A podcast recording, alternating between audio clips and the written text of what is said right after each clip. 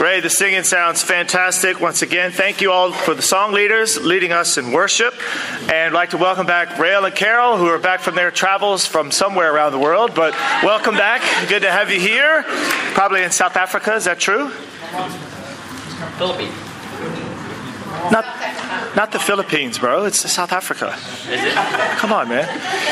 Welcome. Great, great to have you here. Uh, but we do have uh, someone also visiting from the Philippines, as was mentioned. So Carlos's family somewhere back there. And where is Carlos, by the way? Where? Oh, he's in kids. Okay, that's good. Good. Family comes I'm out of here. And then in about eight or nine months, we're you know we're going to have more people coming to New Zealand. And over the weekend, our Hope Volunteer Corps program, which takes place in December, filled up.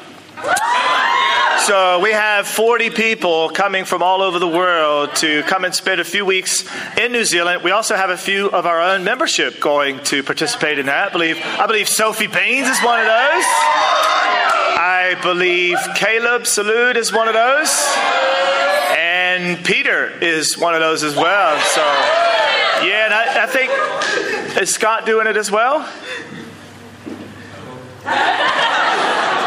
Sorry to put him on. You know what? Scott gives his heart anyway, whatever he does, wherever he is. So that's awesome. But that'll be exciting. So over 40 people coming for a couple weeks. And the goal is to help us connect to the community and serve. But also there's a secret ambition that many of them say, New Zealand's quite cool. Maybe they want to stay here and invest in New Zealand, you know? So that'll be awesome. If you have a Bible, turn to Galatians 5. That's where we are today. And we'll look at the latter half of that chapter. But I want to talk firstly about decisions in life that sometimes seem to go on the extremes. So occasionally we're faced with a decision or a choice, and we might simplify it by looking at the extremes of our choices. For instance, in parenting, so recently, one of my kids is emotional over a certain incident. And so, at one extreme, my response can simply be toughen up. Life's tough. Get on with it. It's all good. Right? I mean, that, that's kind of one, you know, and, and I think if you don't know what this is, this is a water bear. This is one of the toughest creatures on the planet. It may not look like it, it's microscopic, but it can live a decade without food. This is true. You look this up, the water, this is true. It can survive exposure of over a thousand times that given to a human in radiation. It can even flat out survive in space. This is a real thing. This thing is crazy. So when my daughter comes and she has, I say, you better be like the flat water bear. You should be able to survive decades. You'll be able to survive, toughen up. That's kind of an extreme, right? And that's not my norm parenting, nor, nor is that the most effective. But so that's one extreme. And then on the other extreme, it's kind of the overly sensitive. I say, good night. I say, just have a good night. He just said, good night. I'm so sorry. Let me, let me give you a hug. Let me give you a cuddle. Let me, everything becomes accommodating. Let me just take care of you. I'm so sorry that you're feeling like, let's just come on in. Right? So that's kind of at the other extreme. And surely that's not the most effective either. So there's got to be some other more effective method. Toughen up. I'm so sorry. So I don't I don't know quite how it all works out, but I'm trying to figure out that. Or for instance, if you think about spending money, one extreme is if something breaks, you just figure out a flat out way to fix it. There's a hole in the couch, just stick a chair down in there. and that's and just keep going. That is a live photo from the Brothers Flat. I did. I stole Megan's joke. I just heard it because I could hear now and I stole it, and that's her joke. She just said that. It was, I hey, that's one extreme, you know, just just sort it out, just figure it out. And then on the other extreme is just kind of spending money lavishly for no apparent reason. Like, who needs a couch like this? Somebody said me. Yeah, yeah. Like, that's one extreme, you know. Like, there's this couch is, you know, it puts you right in front of the television, and it's Wi-Fi, and everything is controlled by a chip in your brain, and all this kind of stuff. But so those are those are kind of two ridiculous extremes. And then you think about Christianity sometimes can can be viewed like that from the outside or, or even in the inside. It can be these extremes, and, and, and it can be too much emphasis on rules. Don't forget God's commandment thou shalt not kill. By using mouthwash, you're killing 99.9% of germs because bad breath. Prepare for hell. I mean, Christianity can be viewed like that. I don't want to be a Christian because it's so rule centered and focused on regulations. But then you can swing the pendulum. On the other side, what is Petrus doing? He's going to the extreme. Yeah, swinging the pendulum. He is swinging the pendulum. Thanks, bro. So on the other side, there's this idea that everybody's okay. There's a really cool, hip pastor that published a book several years ago that received lots of controversy, and it was titled Love Wins a book about heaven, hell, and the fate of everyone on earth. And his main conclusion was that in the end, everyone just goes to heaven because love wins. And you better believe that caused a lot of controversy. But so, even in Christianity, you, you see that, right? You see that. And so, that, that there's got to be a better option than swinging to the extreme. Does that make sense? And in our passage we'll look at today, I, I, believe Paul has really poured his life out to the churches in Galatia. But what has emerged are these two extremes of their version of Christianity. And Paul offers an alternative, a more fruitful and effective way. What is that way?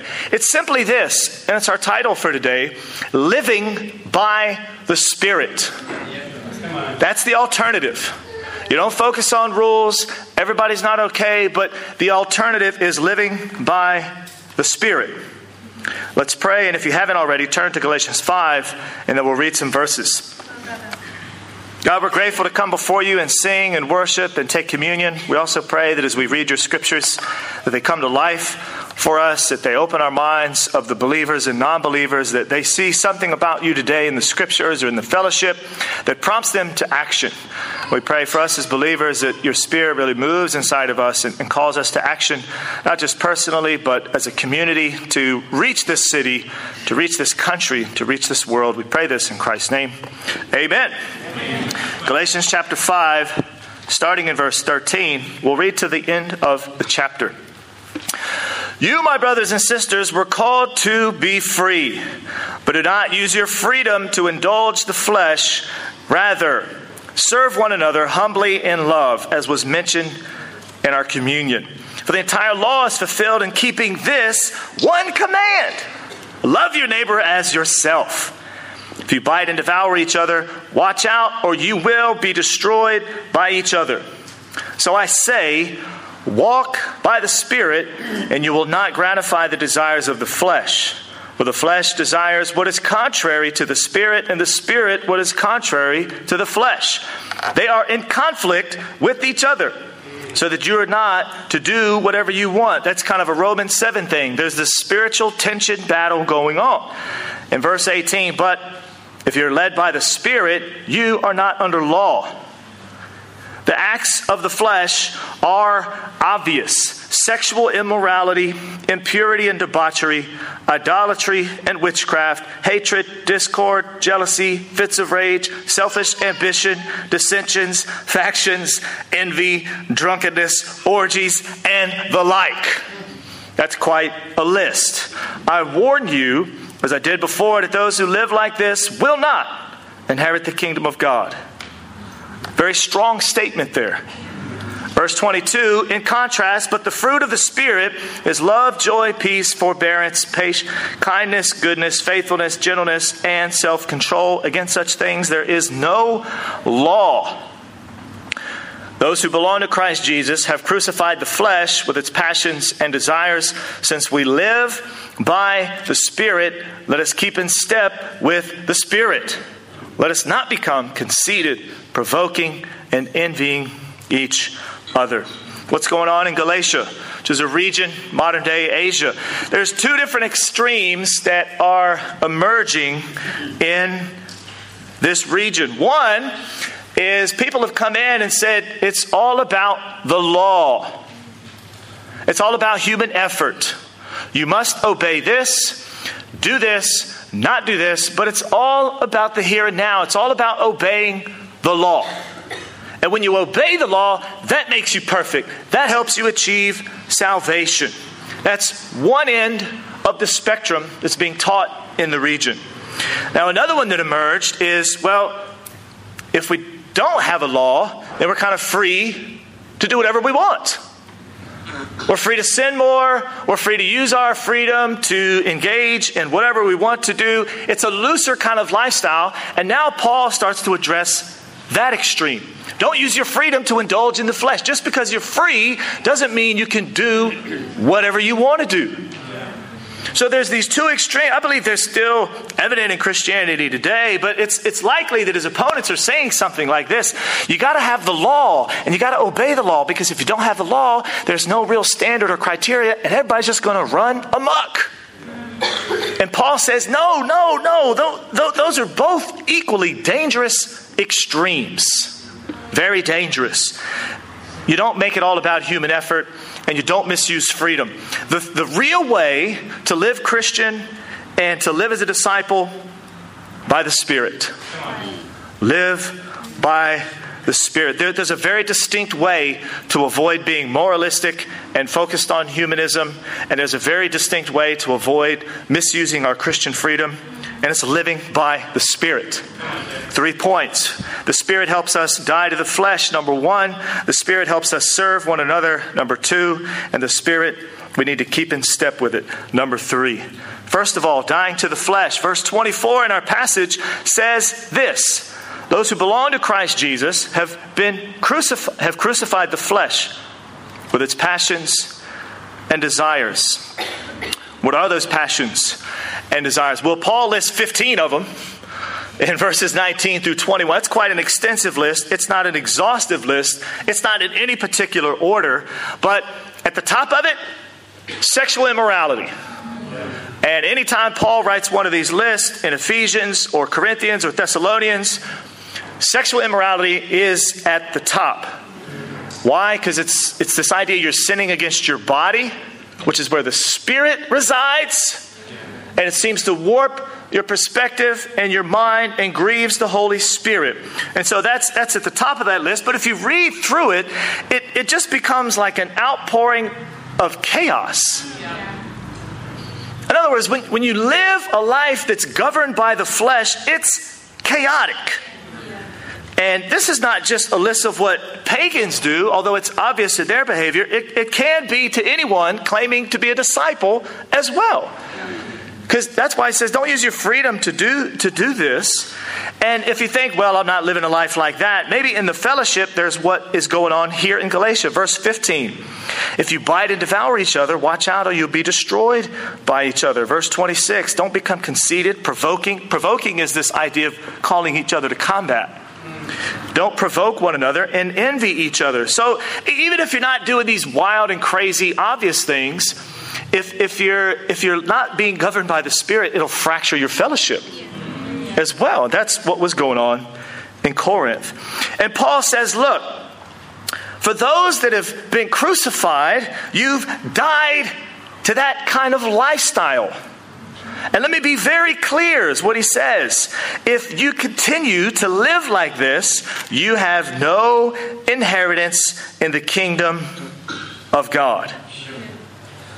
What does that mean? You, you won't make it to heaven. Pagans that live like this or Christians that live like this won't make it if that's your lifestyle. He says, I warn you as I did before. That's what he says in verse 21. There's no warning in this chapter or the chapters previous. So you get the idea that when Paul first landed in Galatia and preached the gospel, and they said, We want to become Christian, there's some point where he says, Hey, let me, let me warn you guys. This lifestyle is governed by the Spirit, and if you live a loose lifestyle, you won't make it. And then when he follows up with his letter, let me warn you, as I did before, you won't make it. Dying to the flesh. Now, here's an interesting practice in a province in Indonesia. It's called the Toraja tribe. They have a ceremony, annual ceremony, where they cleanse corpses of family members. They, exhumed the body of a dead family member, they clean them, they groom them, they put new clothes on them, and in some instances, they take selfies with them, and then they parade around. This is this is real. They parade around the village with their dead family members. Because of this ritual, it's become the second most tourist spot next to Bali. People want to go and see this, and and this is absurd. Okay, yeah. the idea behind it is this kind of pagan ritual, but the idea behind it, let's let's interact with our dead family members. How does that even happen? There's, there's obviously no interaction going on there. And what Paul is bringing to light is that you have died to your sinful pleasures and desires. Don't try to exhume the body and have fellowship with it. It's absurd. You've died with Christ. No more. Don't try to exhume it, clean it up, take selfies with it. It's done. It's gone. You've died to the flesh. To, to, to go back to a lifestyle, as he's describing, is very similar to try to digging up these corpses, having fellowship with it. You've died to that. That's absurd. And so, firstly, the Spirit helps us die to the flesh. Our culture, our society certainly promotes the flesh doesn't it? Does it doesn't take a rocket scientist to figure that out. But examine your lifestyle. How loose is it? Is it really governed by the Spirit, or do you think, I'll be forgiven? It's okay. Maybe there's a loophole deeply back in your mind. You think, I know this isn't the right thing to do, but there is grace. I'll be forgiven. I can do it, and I can come back. It'll all be good. That's not what Paul is advocating here. The Spirit helps you die to the flesh. Second thing to evaluate is your relationships. If you're governed by the Spirit, you'll have, you'll have deep, meaningful relationships. If you're governed by the flesh, you'll have fractured relationships. Paul says living by the Spirit means we die to our flesh. Secondly, means we serve one another. We should be engaged in serving one another. A very concrete example of living by the Spirit is how you interact with your brothers and your sisters. In verse 6 of chapter 5, he says something like that. The only thing that counts is faith, faith expressing itself through love. So there's this connection of being governed or animated by the Spirit at some point pours out into your relationships. In verse 13, you're called to be free. Do not use your freedom to indulge the flesh. Rather, serve one another humbly in love. And you hear that, it sounds, okay, amen. But if you read it slowly, there's a lot of qualifiers in there. Serving someone is one thing. Let me serve you, bro. Let me serve you, sis. Serving them humbly is a kind of another level. Serving them humbly in love is a whole other plane, right? So don't just serve, but serve each other humbly and serve them in love. And so Paul, he, he brings to life this idea. He says, the entire law in verse 14 is fulfilled in keeping this one command. What command? Love your neighbor. I inverted it on there. You can see where my mind is. Love your neighbor as yourself. That's an extreme version of that, okay? love yourself as neighbor. I love God. Look how much I love myself. That's not what that means, all right? But the scripture, this should point you back to the Bible, right? That's the goal of that. It's a training exercise. Paul says, Love your neighbor as yourself. Now, that's very, I find that interesting. Why? Because when Jesus gets questioned, there's some teachers that come up to him, they say, What's the greatest commandment? What does he answer? Love the Lord your God. And the second is like it. So, what's going on here? Paul says this one thing fulfills the whole law love your neighbor. And Jesus says, here's the first thing love your God. Why does he leave out that? What's, what's going on? What's the deal? I think anyone can say, I love God. And well, show me the proof by how you love one another. There's a connection because Jesus equates them. The first one is love your God with all your heart, and then the second one is like it, love your neighbor. And Paul says the entire law can be fulfilled in this because if you say you love God and you're close to God, there's a deep connection with how you love other people. That's the proof in the pudding. Anybody can say that. In verse 13, he uses the word serve, rather serve one another humbly in love Douleo, which is translated as slave. So, the interesting thing about Christianity, the paradox, is you go from slavery to sin, basically to slavery to serving one another. If you love God, if you're governed by the Spirit, there's this transition that occurs where you start loving your brothers and sisters. Once you have to, you know, when, when, when you're not a, a disciple of Jesus, the gravitational force of sin has its way with you. It pulls you in whatever direction, and you're a slave to that. Now, Paul says because we have the Spirit, that same gravitational pull goes the opposite direction, and you start serving one another. You start loving one another. And that gravitational pull brings you close to one another. In university, I read a book by George Eliot called Silas Marner. It's a novel about a man called Silas Marner who leaves his community and goes to this different community and he works as a weaver and he makes a small fortune and he keeps that fortune in his tiny little house of gold coins. And so occasionally, or often, he'll pull out his gold coins and he'll count them, and he's so happy. He polishes his gold coins, he admires his gold coins. He's like overjoyed by his tiny little fortune and then it gets stolen. And he doesn't know who stole it, but, but when it's stolen, he kind of goes into a depression for a little while. And, and the, the, the book concludes when an orphan kind of runs into his house accidentally and he starts taking care of her. And he realized, like, I was so focused on this gold that I, but now I, I was so consumed by it. I polished my money and I was, I only thought about that and it robbed, it got taken away. But now when I'm focusing on taking care of this little girl, like it actually brings me genuine joy. And that's kind of the conclusion he, he reaches to. There's actual joy, true, genuine joy in helping other people. And, and, and so think about this in our life, because I know there are times in my life where I would kind of spiritually polish my coins. I would say, man, I really read my Bible pretty well. I, I dig into it. But there, there was really no helping anybody else. But it was just kind of, mm, it's obvious they're not reading their Bible as much as I am, polishing my coins. You know, that, that's to my shame.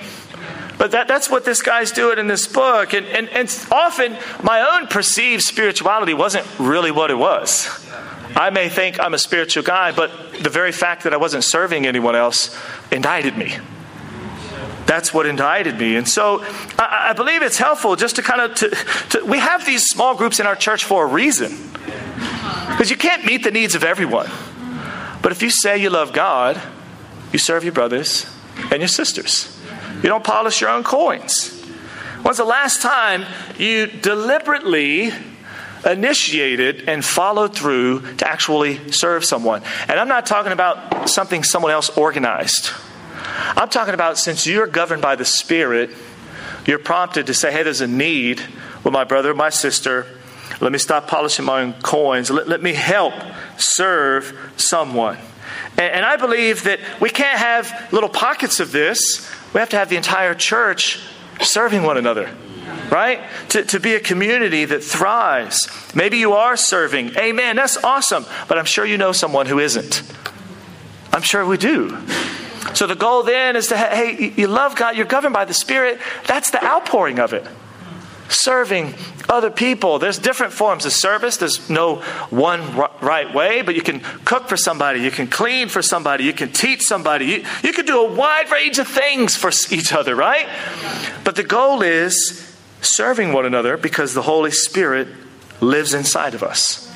Third and lastly, we keep in step with the Spirit. We keep in step. Four times in this passage, he uses some kind of phrase like that. In verse 16, so I say, walk by the Spirit. In verse 18, if you are led by the Spirit. In verse 25, since we live by the Spirit, keep in step with the Spirit. Over and over again. Again, Paul is, is, is really attacking these two extremes. And he says it's not about law, it's not about misusing freedom, it's about living by the Spirit. That's what matters. But what does all that mean? It can sound vague. Verse 22 is interesting because it says the fruit of the Spirit, and then it goes on to list nine different qualities. And it is interesting that its fruit is singular. We often, and I think I've thought this, and you've probably thought this, we often think the fruits of the Spirit, and I'm going to concentrate on one of the fruits. But the way this works is that its fruit singular produces a wide variety of responses. And so it's not like, let me just concentrate on one. It's the Spirit produces all of that. This isn't exhausted, by the way. But so it's helpful to think about because oh, let me just focus on one at a time. No, the fruit of the Spirit is love, joy, peace, patience, kindness, goodness, faithfulness, gentleness, self control. All of those things come from the Spirit. That's the fruit of it. That's what it produces. And the other interesting comment is that it's deliberately contrasted with the acts of the flesh. The acts of the flesh, the fruit of the Spirit. Acts of the flesh, fruit of the Spirit. Acts of the flesh, those are works. Those are deliberate things you do that produces this result. You're sexually immoral, it twists your mind, it twists your, it twists your entire being. Your whatever the whatever the other sins are in 19, you hate someone, that that's the act you do and it has a result. You are in conflict with one another, that has a result. There's drunkenness, that has a result. Those are all acts that you do. In deliberate contrast, verse 22, the fruit of the Spirit. That is nothing you or I do. It's the fruit of the Spirit. Full stop. And those who grow or try to grow plants probably know this from experience. If you've ever been to John Smith's house and been in his backyard, you've seen all the stuff that he has growing there. But however much he protects his plants or takes care of them from the good or bad weather or insects, at the end of the day, he doesn't physically enter into the ground and like produce these plants. That's accurate, isn't it, John? that, but it, so at the end of the day, it, he's an excellent gardener, but at the end of the day, it's not because of his ingenuity or his agricultural prowess that that's what happens. He doesn't make it grow. And that's the thing with fruit. It's the fruit of the Spirit. It's not like you or I do anything in this thing. In, in, that sense, you know, and, and it's a product of the Holy Spirit. The Holy Spirit lives inside of you, it kind of dynamically produces fruit. But that's what it ought to do. And another interesting point about it is there is a conflict. Verses 16 through 18, there's this spiritual tension the flesh versus the spirit. The spirit opposes the flesh, the flesh opposes the spirit. And in the end, though, there, there is this tension of, you know, I, I know I shouldn't do this, but the Spirit's trying me to, to get me to do this. But what happens is the, the Spirit like overthrows the flesh and replaces all of that sin with fruit of the spirit if you allow it to if you keep in step with the spirit so as paul thinks about the churches in galatia and, and their extremes he says you guys got it all Wrong. You're trying to, you're trying to produce fruit on your own strength. It's fruit of the Spirit. You're trying to be controlled. You're trying to live a loose lifestyle. No, you're trying to use your freedom in the wrong way. No, when you're governed by the Spirit, you serve one another. You got to keep in step with the Spirit. One of the great Psalms is chapter 1, verse 3. A tree planted by streams of water yields its fruit in season. That's such a great psalm.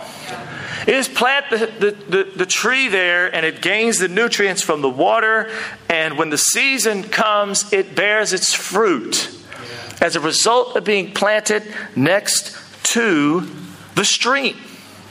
And this is such an important concept for Paul. Again, if, if you read through his writings, the Spirit is highly emphasized. And here he says, This is how you live by the Spirit. And what does this look like? In our lives? Well, first, I think you and me and us have to realize it's not about you, it's not about me, it's not about us. It's about the Holy Spirit animating all of us. If you were to look at the CV of the Holy Spirit, it would be quite impressive, okay? I mean, it's a driving force in the Bible. It opens with the Spirit hovering and it's involved in creation. That's one of the little bullet points on the CV of the Holy Spirit. The Holy Spirit comes and fills the temple in the Old Testament. It helps bring Israel back from exile. And the imagery there is it comes and brings dead bones to life. The Spirit does that. If you read through the ministry of Jesus, it's the Spirit animating his ministry. You read through the book of Acts, it's the Spirit animating the church. You read through the letters, it's the Spirit dwelling inside of you and me and us that should animate all of us. So it's not about us, it's, and, and, and, it's not about what we're not doing or doing, although we're not to be passive, but the Spirit is what is the engine inside of us accomplishing all of this. It also means that there's an internal prompting. I, I, I believe we need leadership, I believe we need people shepherding. But this passage says there's something inside of you calling you to action. You don't need to be told what to do. You know what I mean?